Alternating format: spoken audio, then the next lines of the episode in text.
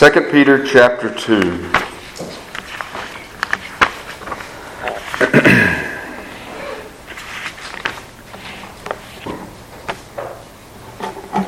Are you guys aware of what day it is? 9 11?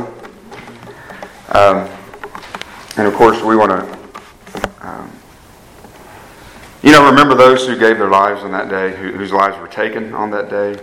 Um, but as I was as I was writing the sermon, and I, I, I was thinking, I looked at the calendar and realized it was going to be on 9 11. And, and so this is a rather obvious question, but you know, what is this?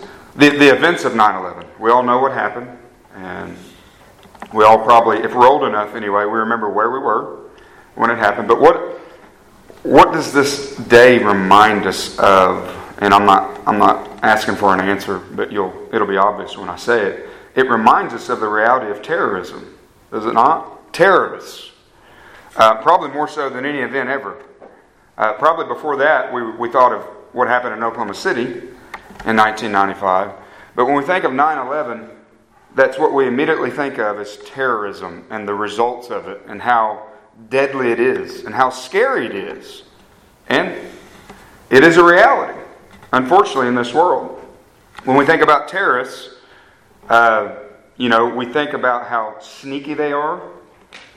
They try to blend in, they're sly, they're, they're secretive. And then they bring catastrophic destruction, like, like 9 11. Um, it just happened to be today that I preached this message, but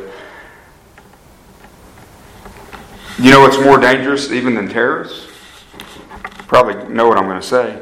False teachers. They, they would be what, what we would call spiritual terrorists.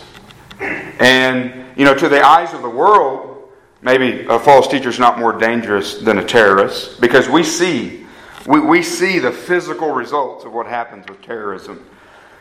But these false teachers, that's what they are. They're spiritual terrorists. They're sly, they're sneaky, and they bring destruction. Yes, they can bring destruction to a, they, they can shipwreck even a, a believer, their faith, but they lead people to hell. That's what false teachers do. That's why, that's why in the end, in God's eyes, they're even much worse than what we call terrorists. They're spiritual terrorists, and they lead people to destruction. Nothing's more serious and more blasphemous in God's eyes than false teachers. Uh, because false teachers come and they say they're speaking for God, when in reality they're not. And God has a lot to say about false prophets in the Old Testament, false teachers in the New. We'll, we'll look at a couple scriptures here in just a few moments. But just to see the seriousness of God, of what God thinks about false teachers, you can look in our um, our text today is going to go in chapter 2 is going to go through verses 1 through the first part of 3 or 3a. But look at 3b, which we'll look at, we'll pick up next week. And uh, Oh, yeah, here it is. And, and their judgment from long ago is not idle, and their destruction is not asleep. And then in verse 17, in the same chapter, we can see at the second half of that verse. Again, this whole chapter is speaking about these false teachers for whom the black darkness has been reserved. So we get a little bit of glimpse of what God thinks about these false teachers, what He has reserved for them. Also in Jude 4, you don't need to turn there. But Jude 4 says something similar. Those who were long beforehand marked out for this condemnation. So God will deal with false teachers. They're not going to get away with their uh, with their deceiving. Bouncing off where we were last week, guys, or really the last two weeks, for those of you who have been here or maybe listened to the message, the last two weeks in summation, in verses 16 through 18 in, in chapter 1, uh, you remember when Peter talked about that he was an eyewitness account of the, of the glory of Jesus Christ, speaking about the transfiguration? In other words, that was a reference to the New Testament apostles. Last week, Peter referenced the prophetic word made by the Old Testament prophets. And, and so, what did we see, really, if you want to combine those two messages? It's that the, uh, that the scriptures themselves should be trusted, whether spoken of by an Old Testament prophet or a New Testament apostle because its origin, in verse 21, is from God Himself. So we should trust what the New Testament apostles and the Old Testament prophets have given us in His Word. We have a more sure word, a more sure word, even than Peter's personal experience on the Mount of Transfiguration. We have the Scriptures, and it's from God, so we can trust it. That would really be the application from last week, right? We have the Word of God. We have the Word of God here. God has given it to us as a gift, and, and we can trust it because it comes from God. What we're going to see today in uh, the first part of verse 1, he's going to reference the Old Testament false prophets and the New Testament false teachers. So we're going to see in just a minute, we're going to see that contrast. Very first word. In chapter 1, he talked about the apostles and prophets. Chapter 2, verse 1, he says, but. And we'll look at that here in just a minute. We're going to see that contrast. But just by way of reminder, guys, really to go along with the, one of our songs we, we had just sung, to be reminded of where these false, where all false teaching comes from. John 8 44, Jesus told the Jews, speaking of the devil, speaking of Satan, he says, When he speaks a lie, he speaks from his own nature, for he is a liar and the father of lies. Okay, we need to be reminded of that. And then Paul, speaking in 2 Corinthians, speaking about some false apostles, in 2 Corinthians 11, 13, and 14, he says, Such men are false apostles, deceitful workers, disguising themselves as apostles of Christ. And he says, No wonder, for even Satan disguises himself as an angel of light. We just need to be reminded of this, even before we dig into this text, that these that Satan is the source. He is the source of these things. We can trust what God has, God has said in the scriptures. We can trust the apostles and the prophets because it comes from God in the same way that the source of these uh, false teachings, the source of these false, what these false teachers is, the source is Satan himself because he's a liar and the father of lies. So on the back of your outline, guys, if you guys have your outline, um, I was putting. I just want to explain this word at the top, proposition, really what it means. For a while, I'd put this at the top, really just trying to summarize the message. If I could summarize the sermon in one sentence, you can call it a theme. I like proposition better. It's more like a declaration for you to consider, okay? Meaning, if there's something that I want you to take away from this sermon, it can be summed up in this False teachers, they are immoral and they use false words to get rich, okay? And so, hopefully, this statement here, this, this declaration, this proposition for you to consider, the, the outline as well as the body of the sermon should further just clarify that statement. Because you're never going to remember, uh, remember everything in a sermon. So there's sometimes I put this at the top just to, uh, that's what I'd want you to remember from today the reality of false teachers, and they are immoral and they use false words to get rich, okay? That's what the scriptures teach us all throughout, and we'll see that today. We'll be reminded of that.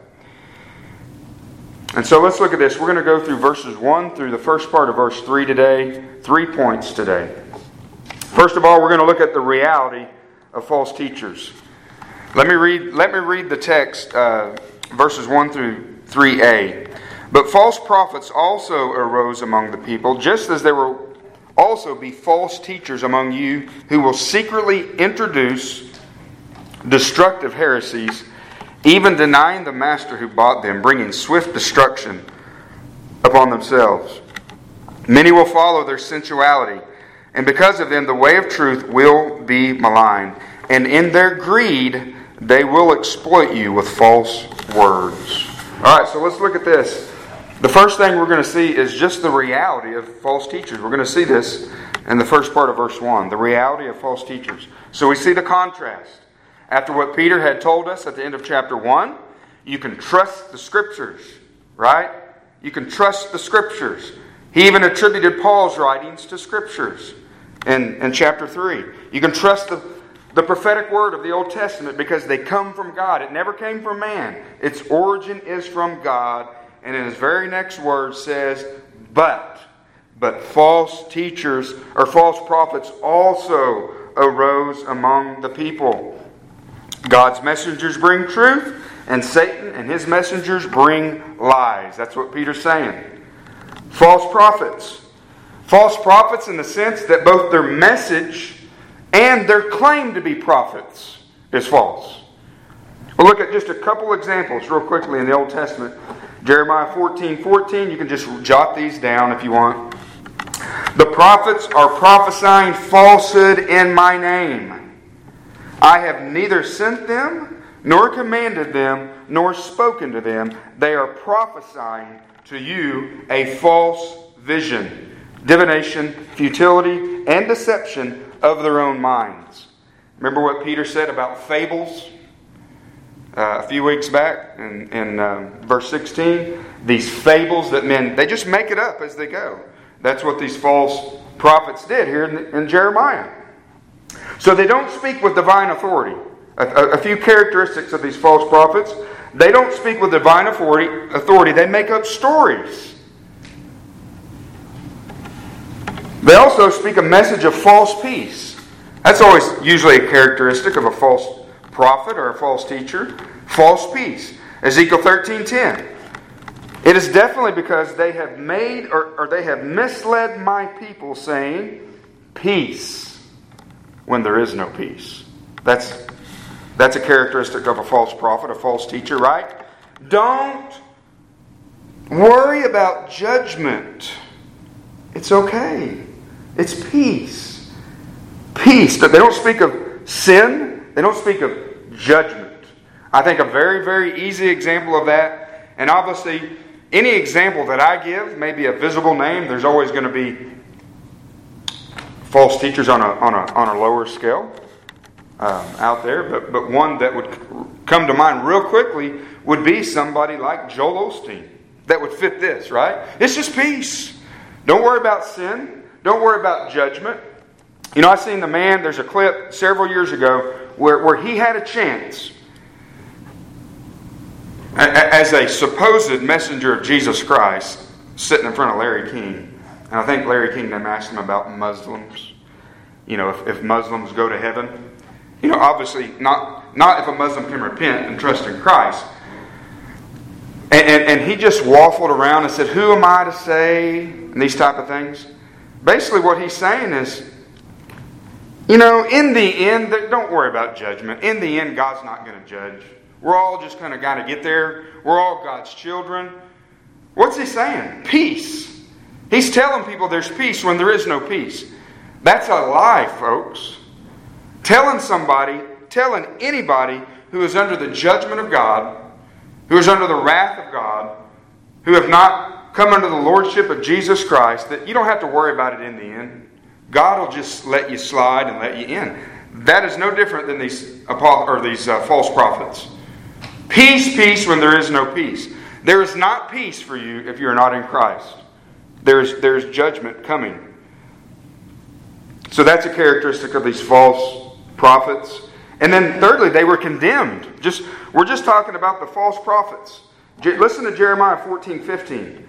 Thus says the Lord concerning the prophets who are prophesying in my name, although it was not I who sent them, yet they kept saying, this is what they kept telling the people There will be no sword or famine in this land. but then it says, By sword and famine, those prophets shall meet their end. So the very thing that they're denying, right? They're telling the nation of Israel, don't worry about judgment. Judgment's not coming. Don't listen to Jeremiah and others that you're going to be judged for your idolatry. Don't worry about it. And then it says, the very judgment that they are denied is going to come down on their heads. And it's the same thing with all false teachers.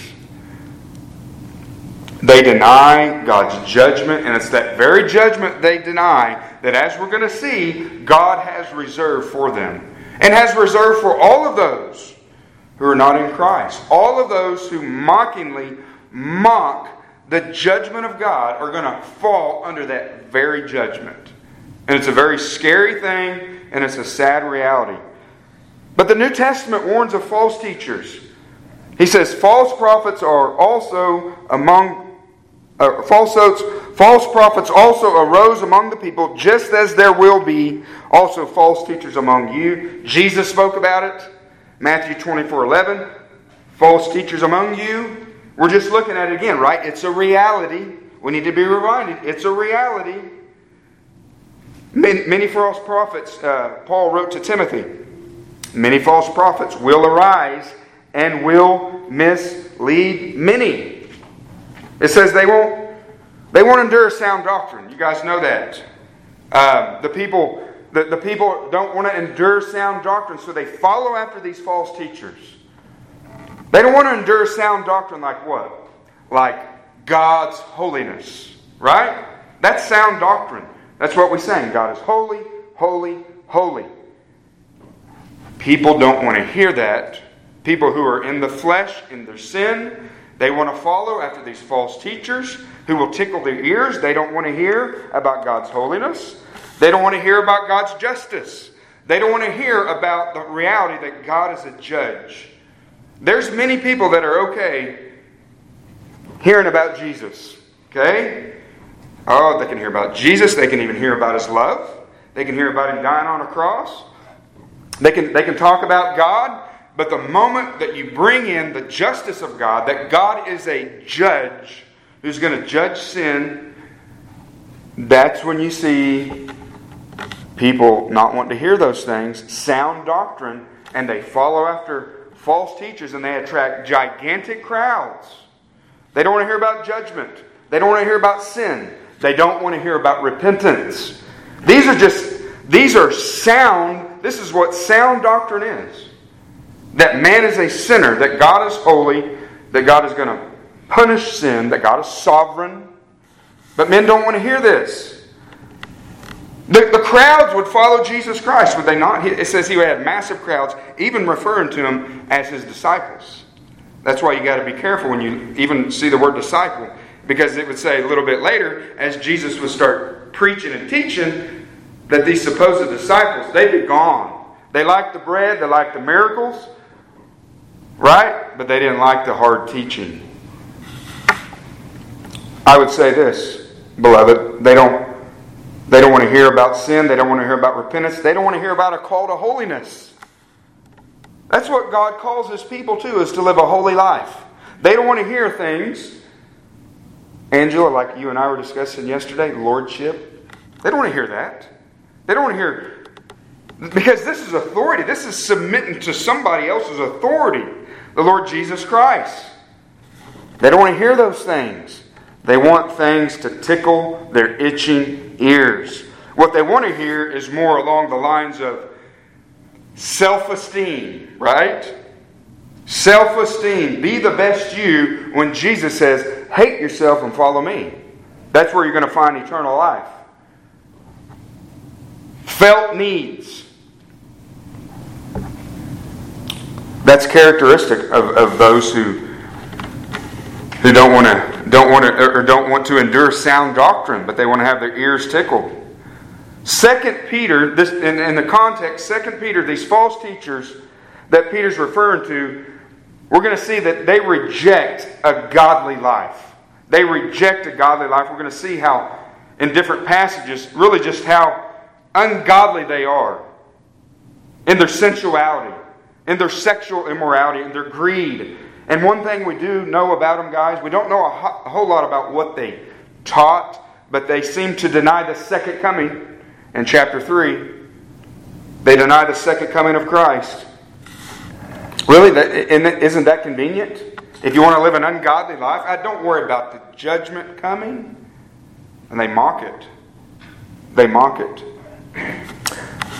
But people, don't, they don't want to endure sound doctrine, guys. Listen to what 1 John 2 15 and 16 says. You remember when John says, Do not love the world or the things in the world? He said, All that is in the world, the lust of the flesh, the lust of the eyes, and the boastful pride of life, it's not from the Father, but from the world. That's what false teachers offer the things that appeal to the flesh. That's why they have big crowds following after them. But God says, don't love those things. We're to deny ourselves and follow after Jesus Christ. But that's why, that's why you can, you can turn on the TV still and see some of these guys, and they got stadium full of, full of people. Because they're just offering them what their sinful flesh wants. Well, what, what unregenerate sinner would not want that? And then, and then to be told that, yeah, you're following after God. Wow, that seems like a good deal, but it doesn't end well. So, our, our first, uh, the first heading we see, the first main point is the reality of false teachers. And what we're going to look at two things under that, still in verse 1. We're going to see their sneaky, destructive doctrines.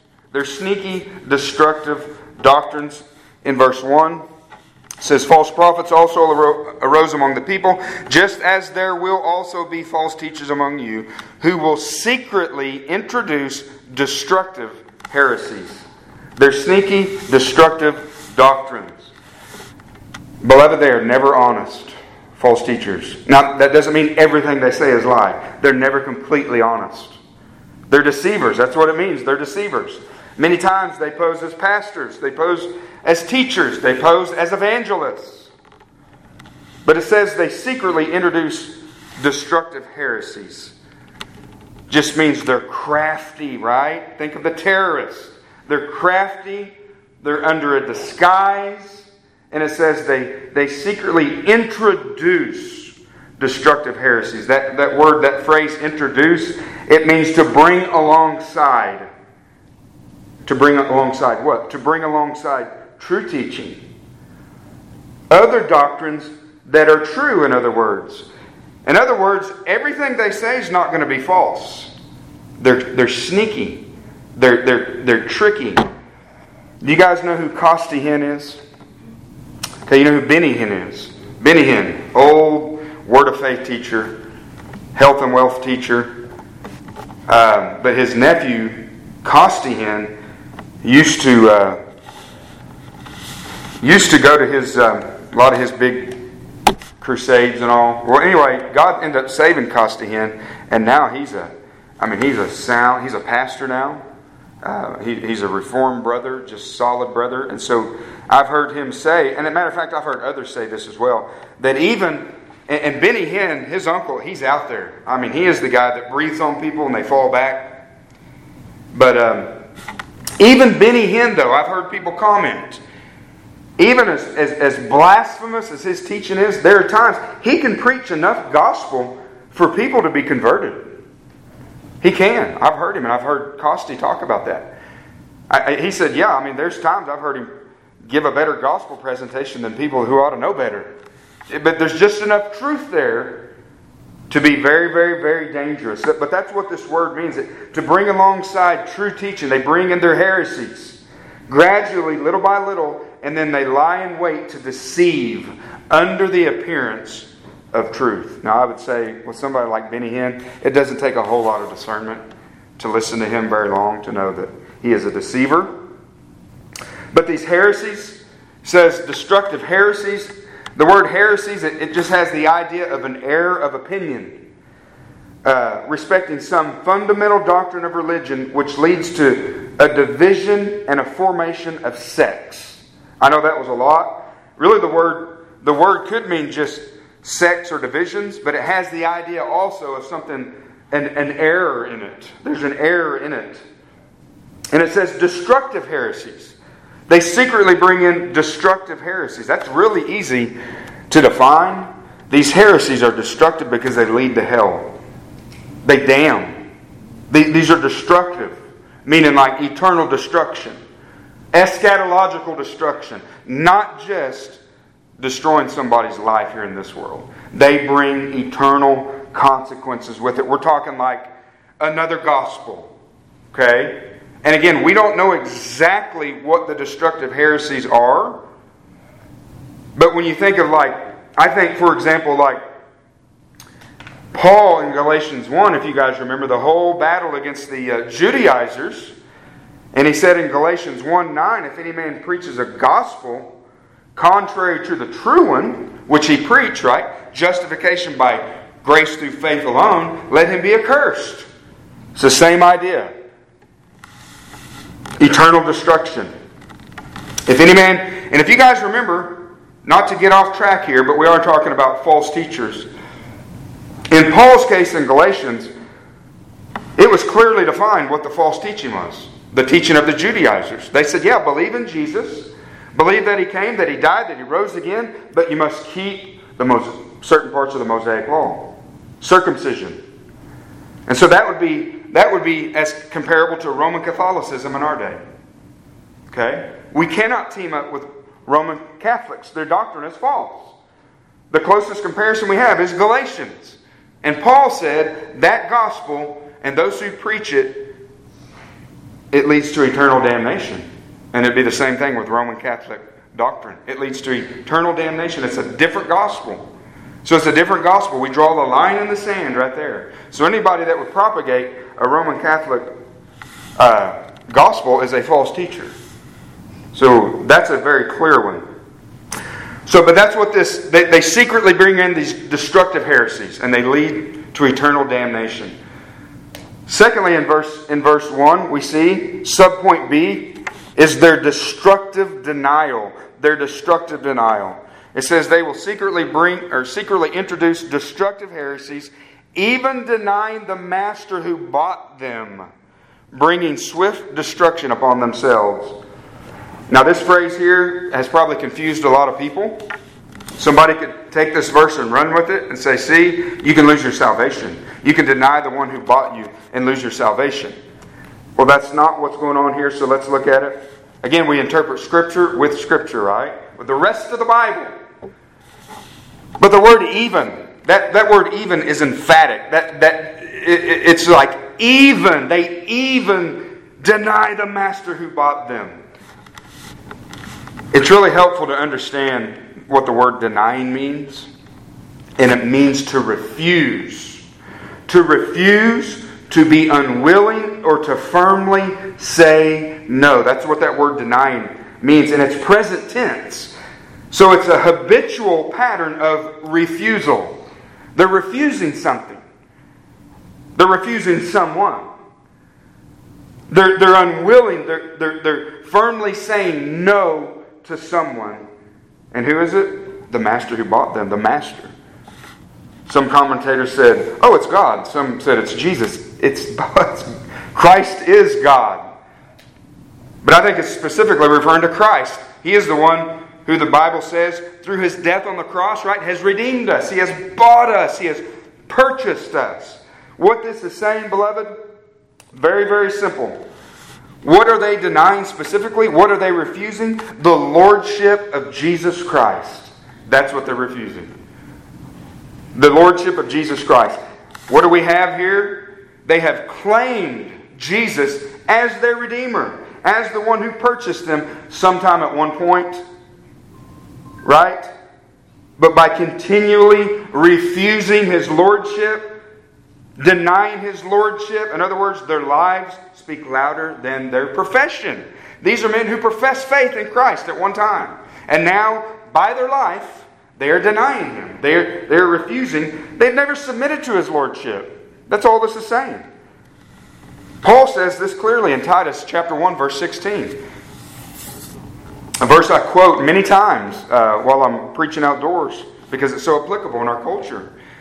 And, and, by the way, Paul is talking about false teachers as well in Titus. It says they profess to know God. That's what they say with their mouth. They profess to know God, but by their deeds they deny Him.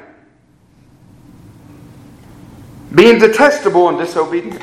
So they profess one thing with their mouth, but by their very life they deny Him, they refuse Him. You're not going to have lordship over me. So they deny Him by their lives. This is true for many people, beloved. This is true for, for, for many, many people in our day. And before I say anything further, though, but about these false teachers, one thing we, we also they we also know about them. Another way that they deny His lordship is by, denying His second coming. I mean, that's when Christ is coming back in power and glory, and He it's going to be the uh, scariest event ever on the face of this earth for those who are not ready. They deny that. They deny the lordship of Jesus Christ. But this is true for many, is it not? Especially where we live. People claiming one thing with their mouth, but denying Christ with their very life, refusing to submit to his lordship, claiming those who, who preach lordship are preaching works. Not preaching works. We're preaching that Christ is Lord and He's commanded us to bow. That's all it is. Listen to 1 John chapter chapter 2 verses 4 through 6 because this is true for so many in our day. So many in our culture claim to know Jesus. They claim to know him. 1 John chapter 2 verse 4 through 6 John says he's see he's addressing this very issue in this letter for people who profess faith in Christ. This whole letter is examine yourself, examine yourself. Test after test after test. 1 John chapter 2, 4 through 6, the one who says, I have come to know him, right? That's what they say, and does not keep his commandments is a liar, and the truth is not in him. But whoever keeps his word, in him the love of God has truly been perfected. By this we know that we are in him. The one who says he abides in him ought himself to walk in the same manner as he walked. Now, you guys obviously know what I'm saying, or and what I'm not saying, or what the scripture's saying, what it's not saying. It's not talking about perfection, but it is indeed talking about a change of direction. When somebody truly comes to know Christ, their life begins to change. So that's all that John is saying. And that's what Peter is saying. These people have denied they, they, they denied the very one who they claim bought them. And so, what would we call these men? Apostates. And so, just as a way of reminder, uh, for those of you who may, may have forgotten or, or may not know what that word apostate means, it, it just means to fall away. It, it's to fall away, apostatize. These men would be an example of what an apostate is. Uh, you can look at verses 20 and 21 in chapter 2 of Peter, and we can get a, get a little bit more insight about these men. Verses 20 and 21 that we'll look at here in a few weeks. For if, after they have escaped the defilements of the world by the knowledge of the Lord and Savior Jesus Christ, they are again entangled in them and are overcome, the last state has become worse for them than the first. For it would be better for them not to have known the way of righteousness than having known it to turn away from the holy commandment handed on to them. This is just speaking about falling away.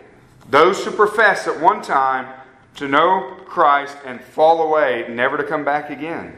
We don't know ultimately who are apostate and who are not. God does. But for somebody, somebody who professes faith in Christ, okay, and then they, they live their life as an unbeliever basically the rest of their life and they die, you'll hear people say, Well, I know they were saved back then, they must have lost it. No, they, that means if they lived their life and fell away and never came back, they were what the Bible calls an apostate. And that's a scary thing, beloved. To be an apostate is a scary thing. To be an apostate is that's when God gives a person over. He's done with them. It's a very scary thing for people sitting in church making professions of faith in Christ um, the, the reality of apostatizing. But listen to this promise of the new covenant, guys. I'm going to try to connect all this. Listen to this promise of the new covenant, Jeremiah 32 40. Okay? Jesus, Jesus brought in the new covenant by his blood, right? That's what he tells us. But listen to this promise of the new covenant in Jeremiah 32 40. He says, I will make an everlasting covenant with them that I will not turn away from them to do them good, and I will put the fear of me in their hearts so that they will not turn away from me. You hear that? Question who and I don't I don't expect an answer. Who's in the new covenant? Everybody who is born again. Members of the new covenant are the children of God, those who have been born again, the regenerate. Unbelievers are not in the new covenant. What this is saying is everybody who I've made this covenant with, those who come to Christ and are truly saved, he said, I will not turn away from them, and I will put the fear of me in their hearts so that they will not turn away from me. They're going to endure to the end. So, all of those in the new covenant are saved believers. Okay? And so, as the Presbyterian, our Presbyterian friends would say, no, it's believers and their children. No, it's not. It's all of those who believe. Jeremiah talks about that in another place, and so does Hebrews. It says, All of those in the new covenant know me. Regeneration is how we come into the new covenant. And it says they will endure to the very end. And then, and then 1 John clarifies it again. 1 John chapter 2, verse 19 of what we're talking about. They went out from us, but they were not really of us, right? Somebody abandons the faith. They were not really of us, for if they had been of us, they would have remained with us. But they went out so that it would be shown that they are really not of us. Apostates. Don't apply that. Don't ever apply that verse to our church. Well, they went out from us. now, this is talking about the faith. They left the faith. They left the faith because they were never really of it. Do you guys, any of y'all know who, uh, you know, because speaking about these, speaking about these, these, these false teachers, and their simply what, what we're going to look at, their, their destructive denial. Um, and, and how they, a, a, a, characterization of false teachers, what we talked about a while ago, is one of the things they deny. You know, they deny the lordship of Jesus Christ, and they, many false teachers, including these, they deny the second coming of Christ, which really, which really includes judgment, right? Uh, eternal judgment, final judgment. Did you know that's that characterizes many false teachers, even in our day? Do you guys know who the name Charles Russell is? Does he ring a bell? Any of y'all? Charles Russell, guys, he's the founder of the Jehovah's Witness. And just for an example, just, just an example of false teachers denying this doctrine of final judgment. That's why he left his church as a teenager, because he rejected the reality, of the teaching of the doctrine of hell. And so he wanted to go start something else. And that's, what, that's how that movement got started. It made me think of Rob Bell, the leader of the emergent church several years ago. De- denies the reality of hell. That's what false teachers do. They deny these, these doctrines of judgment. How convenient, right? You can live however you want to live, and you can and you can have the religious tag with it, because in the end it's going to be okay. In the end, there's not really a hell, and everybody's going to get in. There may just be some different levels of heaven, you know. But in the end, there's nothing to fear. Beloved, these are doctrines of demons. These are destructive heresies. If somebody comes along to you or comes along and says, hey, there's no hell, false teacher. Why don't they deny heaven then? They don't deny heaven, but they deny hell when Jesus spoke more about hell than he did heaven. Because they want their cake and eat it too. We want to, we want to have a religious tag, but we want to enjoy our sin along the way. Again, they, they, they can't endure sound doctrine. Don't preach that repentance stuff. Don't preach that judgment. And so they simply, by their profession, these men claim to have been bought or redeemed by Christ. Really, back to our back to our text here. Um, even denying the master who bought them, bringing swift destruction upon themselves. They simply claim to have been bought. They, they, they had a profession of faith.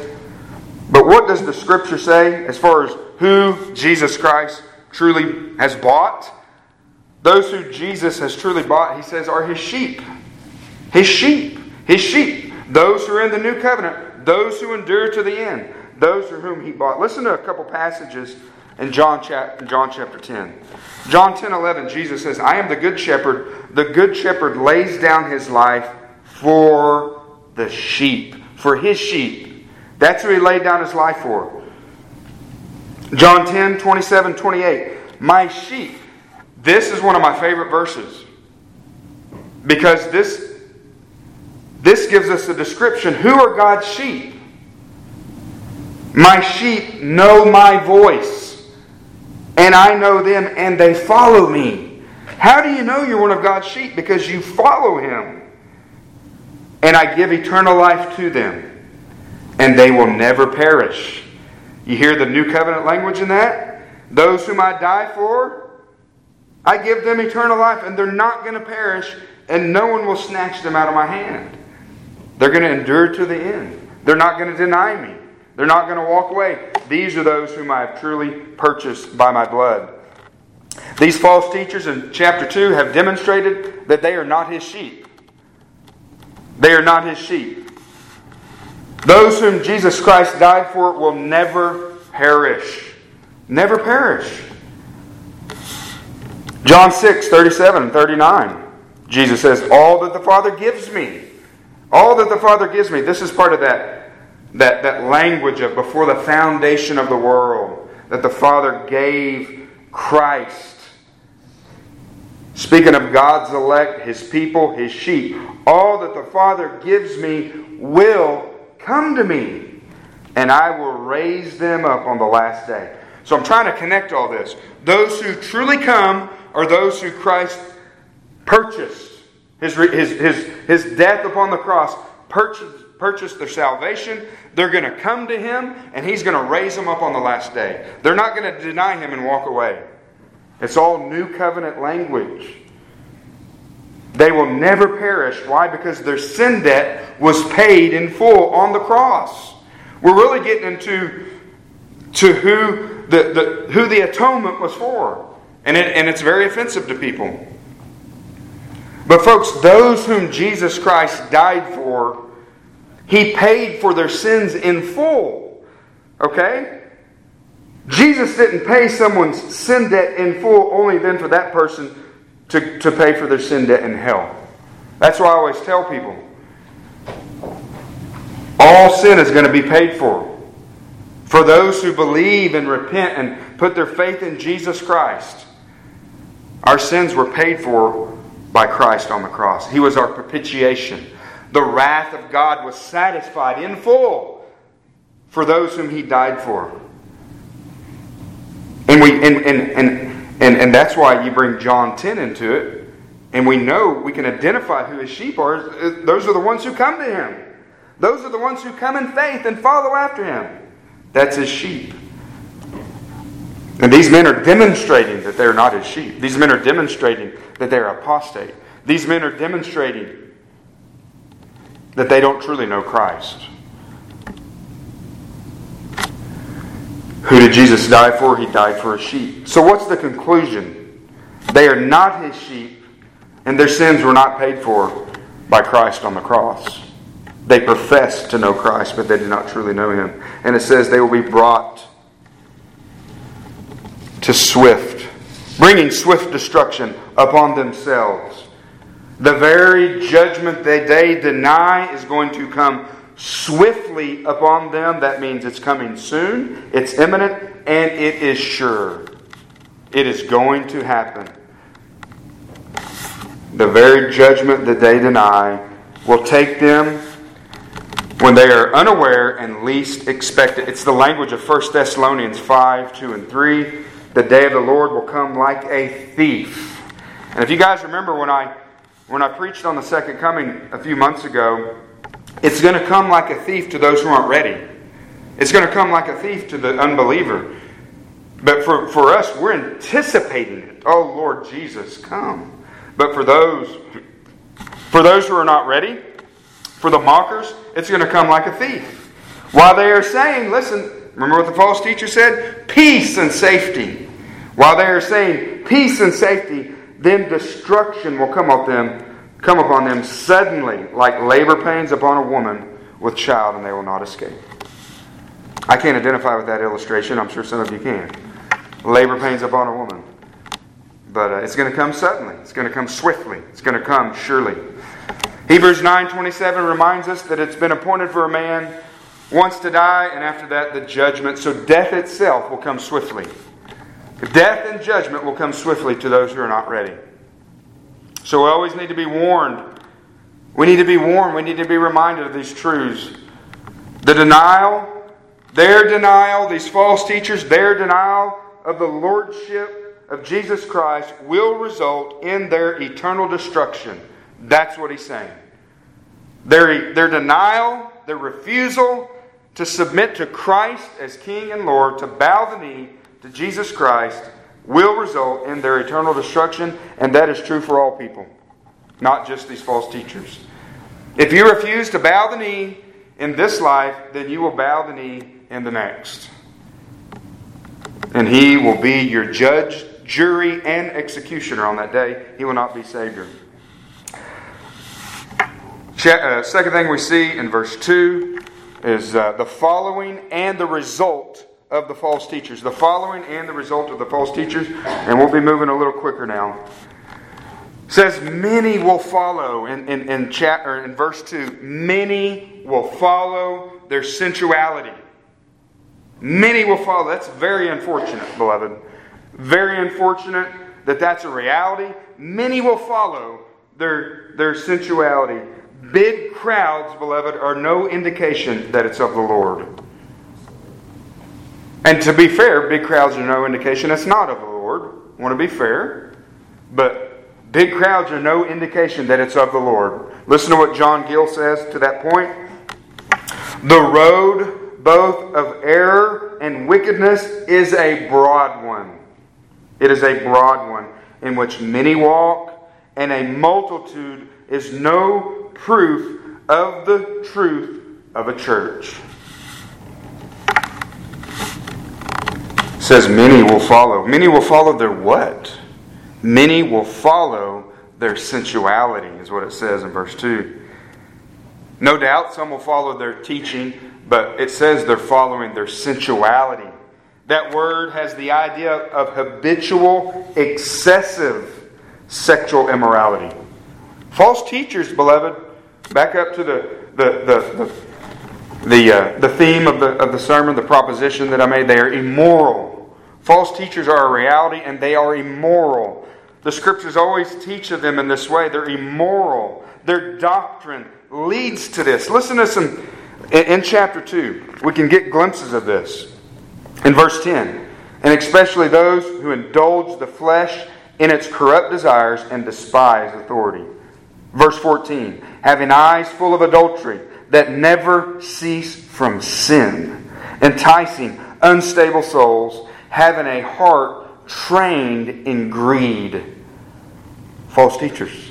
Verse 18 For speaking out arrogant words of vanity, they entice by fleshly desires, by sensuality, same word, those who barely escape from the ones who live in error. And verse 19 Promising them freedom while they themselves are slaves of corruption. Slaves of corruption. They promise them freedom. Send me your money. You can be free when they're slaves of corruption, slaves of sensuality, slaves of sexual sin. Doesn't mean we'll always see it, but the Word of God declares it. These men are immoral because they're unregenerate. They're unregenerate. Their doctrine is what leads to this. People People love sin, do they not? The scriptures say. People, unregenerate men and women, love sin. They love sexual immorality. And man, even more if they can be religious and immoral at the same time. They can be told by a religious authority that, yeah, you're following after Christ. But what they're truly following is their sensuality. This is the broad gate, beloved. This is the broad, the broad gate and the broad road that Jesus speaks of. Matthew 7 and 13 and 14, right? Enter by the narrow gate, Jesus says. For the gate is wide and the way is easy that leads to destruction. That's what John Gill's saying. Many enter by it, including those who are following after false teachers. They enter by the broad gate, the broad road, and it leads to destruction. Believe whatever you want to believe, right? Joel Osteen, eh, it really doesn't matter what they believe in the end, whether you're a Muslim, whether you're a Buddhist, whether you're Christian, whether you're a Catholic, just believe and, and just come in the broad road. They're not going to say that, but just, just come in. Listen to the word, beloved. Many, many will follow their sensuality. Jesus says the broad road, many enter through the broad road. Jesus says a few verses later, Not everyone who says to me, Lord, Lord, will enter the kingdom of heaven, but whoever does the will of my Father who is in heaven. On that day, many will say to me these things, Lord, Lord. And what's he going to say? I never knew you. Depart from me, you workers of lawlessness. You professed with your mouth, but you denied my lordship. Depart from me, you workers of lawlessness. You workers of sensuality. You workers of sexual immorality. Depart from me. I never knew you, right? Language of 1 John. Who truly knows Christ? Those who long to obey him and follow after him. Jesus says, Why do you call me Lord, Lord, and do not do what I tell you? You see how all this stuff comes together? What's the result of this? What's the result of many? It says many will follow their sensuality, and because of them, the way of truth will be maligned. The result of false teachers and the crowds that follow after him, because of these false teachers and those who follow their sensuality, the truth will be maligned, right? The gospel. Christianity is maligned. It's Christ is blasphemed because of false teachers and those who follow after him, right? The gospel will be slandered. Paul speaks similar language in Romans 2 because of the hypocrisy of the Jews. In that context, he says the name of God is blasphemed among the Gentiles because of your hypocrisy. And because we have so many people claiming to be Christian, so many preachers and deceivers out there who run away with their secretary and all kinds of sex scandals and who get busted for, for being greedy and, and have multi million dollar mansions and jets, the world just laughs and mocks Christ. That's not going to be an excuse for them on the day of judgment, but nevertheless, the scriptures say that's what happens. And beloved, this is Satan's mission. This is his mission. Right? To undermine the church from within through false teaching. To lead many astray. And then those who follow after the sensuality, to bring, to bring shame to the church from outside. That's Satan's, that's, he, he's victorious in those times. He's laughing in those times. And so, what does all this speak about their doctrine? We're not told for sure exactly what it is, but I think we can deduce that it's antinomian. You've heard us talk about that easy believism. Antinomian. We don't. We don't. We don't need God's law. We don't need to submit to God. Don't give us none of that law. We're saved by grace. We're saved by grace. We, we have a license to sin, right? That's what's going on here maybe among other things. But this is a rejection of the lordship of Jesus Christ, obviously. These men don't submit to it, they deny it, and many follow after. Don't go over there where they tell you you must repent. Beloved, if somebody comes along and tells you and tries to explain the gospel and say God doesn't require repentance, that's a false gospel. That's a false gospel. Repentance is not works based. Repentance is a gift of God, but the Bible commands all men everywhere to repent. Jesus' first two words in his public ministry, recorded in Scripture, was repent and believe the gospel. But many people don't want to hear that. They don't want to hear about things like repentance and bowing the knee to Jesus Christ, although it's clear in Scripture. Easy believism, our streets are full of them. I have encountered them for 13 years. Hundreds and hundreds of people. Some of the most vile things I've heard have come out of people's mouths after them professing they're a Christian just like me, between F bombs and all kinds of other stuff. That's what we're that's what we're seeing here. These are the people who follow after these teachers that have their ears tickled.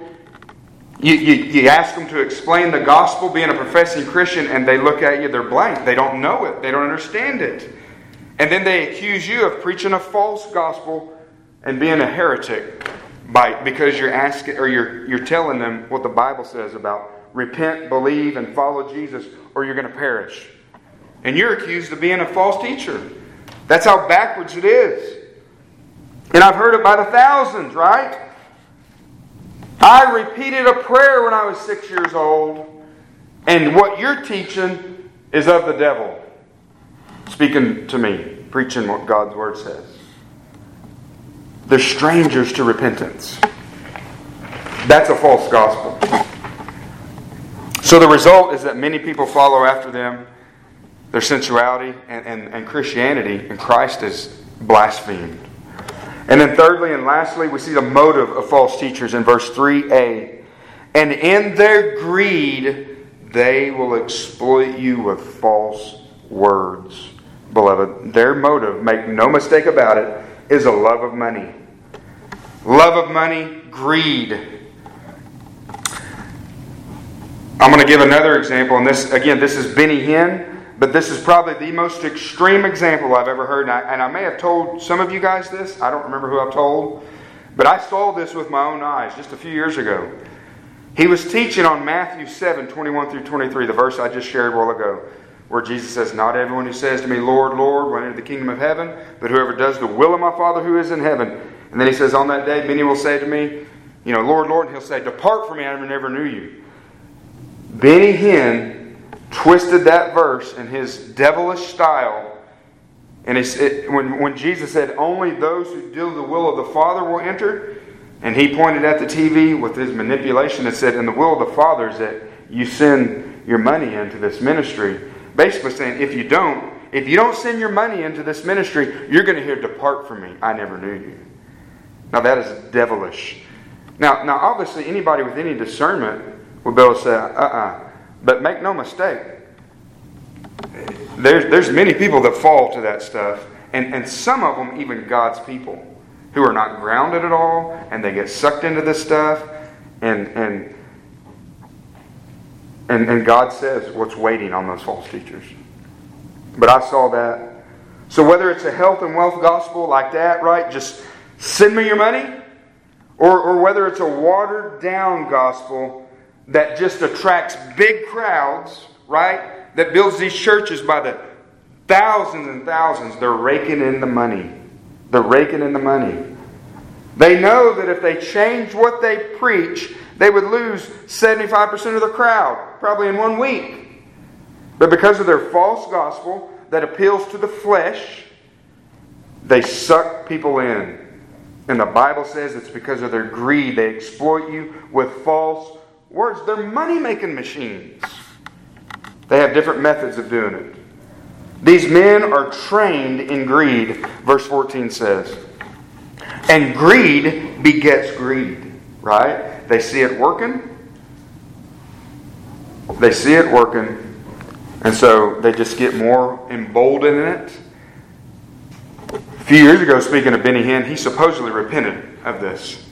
Uh, so did so did Todd White. You guys know who Todd White is, the guy down in Fort Worth with the long dreadlocks. Supposedly could make your legs longer or shorter. It's same it's same type of nonsense. But they supposedly repented, but they didn't repent.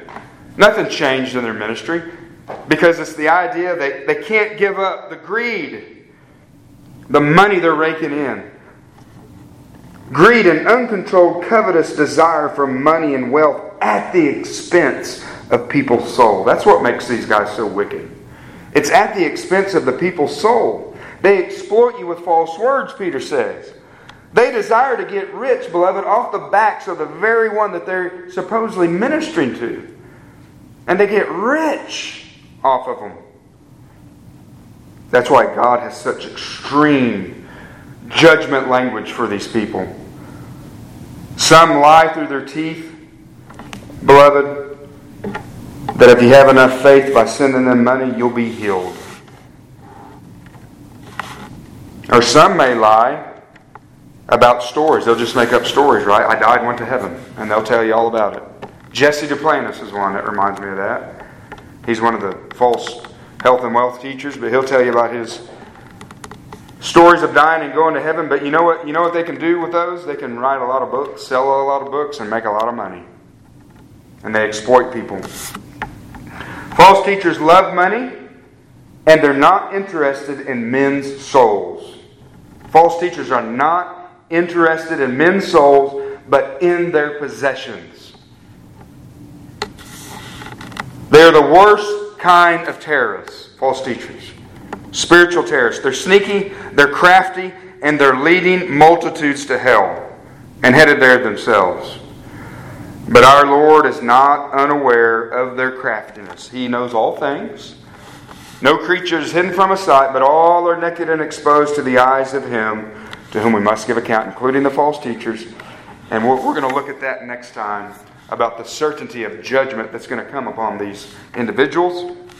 And so, by way of conclusion, uh, by way of conclusion, application on the bottom of your of your outline, um, I would say this: be alert. be alert. Be on guard. And just a few scriptures I want to share with you. As a reminder of this, the first one, guys, is at the very end of this letter in verses 17 and 18. Peter's last two verses tells us this. So, seeing what we've seen today, being reminded that false teachers are immoral and they use false words to get rich, they're sneaky, they're greedy. We need to be aware, we need to be alert. Verses 17 and 18 in chapter 3, Peter says this You therefore, beloved, knowing this beforehand, be on your guard so that you are not carried away by the error of unprincipled men and fall from your own steadfastness. But grow, right? That's the language Peter's been using in this letter. Grow. Grow in the grace and knowledge of our Lord and Savior Jesus Christ. To him be the glory both now and to the day of eternity. Amen. And then a couple other passages, real quickly. What does this look like? What does it look like for me to grow? Or what does it look like for me to be for to, to be on guard? In Acts 20, you can turn there with me real quickly. We're going to turn there and then one short passage in Ephesians and we'll be done. Acts 20. Just, just to help you out what this practically looks like. Acts 20, verses 28 through 30. This is Paul's farewell address to the Ephesian elders, knowing it was going to be the last time he saw him and he, or saw them, and he gives them this warning. He says, Be on guard for yourselves and for all the flock. Now he's talking to the elders here. Be on guard for yourselves and for all the flock among which the Holy Spirit has made you overseers to shepherd the church of God which he purchased with his own blood. I know that after my departure, savage wolves will come in among you, not sparing the flock. And from among your own selves men will arise, speaking perverse things to draw away disciples after them. So he's, he's, he's warning the leaders be on guard, shepherd the church, be on guard for these men. And then lastly, you can just jot this verse down. I'm going to just read Ephesians 4, verse 14. This is uh, the section when, when Paul says that, that the Lord gives pastors and teachers to the church for the equipping of the saints. And in verse 14, he says this so this is as a result of, um, of, of, of, the Lord giving pastors and teachers for the equipping of the saints. It says, We are no longer to be children. Now he's talking to the body here, talking to the flock. Okay, so, so Acts 20, 28 to 30 is directed towards me, you know, that I need to be aware, I need to be on guard. Now it's for all of us. He's given us pastors, teachers for the equipment of the saints so that we are no longer to be children, tossed here and there by waves and carried about every wind of doctrine, by the trickery of men, by craftiness and deceitful scheming. Do you see that, guys? God has given us the church. God has given us pastors and teachers. Not to mention, you're to be responsible to grow to, to, to grow in your own studies, to spend time in the Word of God, but also that, that that's why God has given qualified men to teach. And, and it's, to, it's to shepherd. We see, we see one of the reasons why, because there's men who are going to come and they're going to try to trick and scheme and lie and bring all kinds of stuff in. Some of them will be more severe than others. But we, what is it? What is all this saying, beloved? How do, what have we looked at? We've looked at that, that the Word of God, the last couple weeks, the Scriptures are from God and we can trust them, right? It's the truth. We are set free by the truth. And now we're looking at the reality of false teachers, and the origin is the devil himself and he has his spiritual terrorists, so to speak, who come to deceive and to destroy. And, and so, how do we combat lies? What do we see here? With the truth of the Word of God. That's what we see. Let's pray. Father, Lord, uh, we just thank you, Lord, for this for this reminder in your Word, God. Once again, Father, we need to be reminded. We need to be reminded, God, our minds can become dull and we can be forgetful. And we can, remember, we can forget, Lord, uh, that there are, there are false teachers out there, and there always will be. There always has been. And Lord, they don't have our best interests in mind. Um, and some of these men are or maybe deceive themselves, not even knowing they're false teachers, Lord, and some of them know exactly what they're doing. But Father, nevertheless, Father, we have the truth, and that's the only way we can guard ourselves against lies is to know the truth. So, Father, I just pray that you will help us, God, as a church.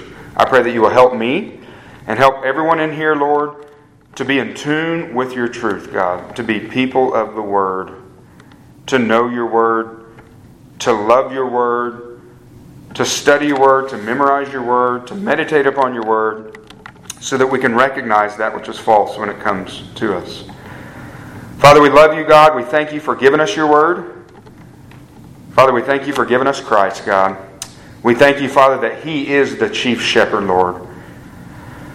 And Lord, that these false shepherds will have to answer to him.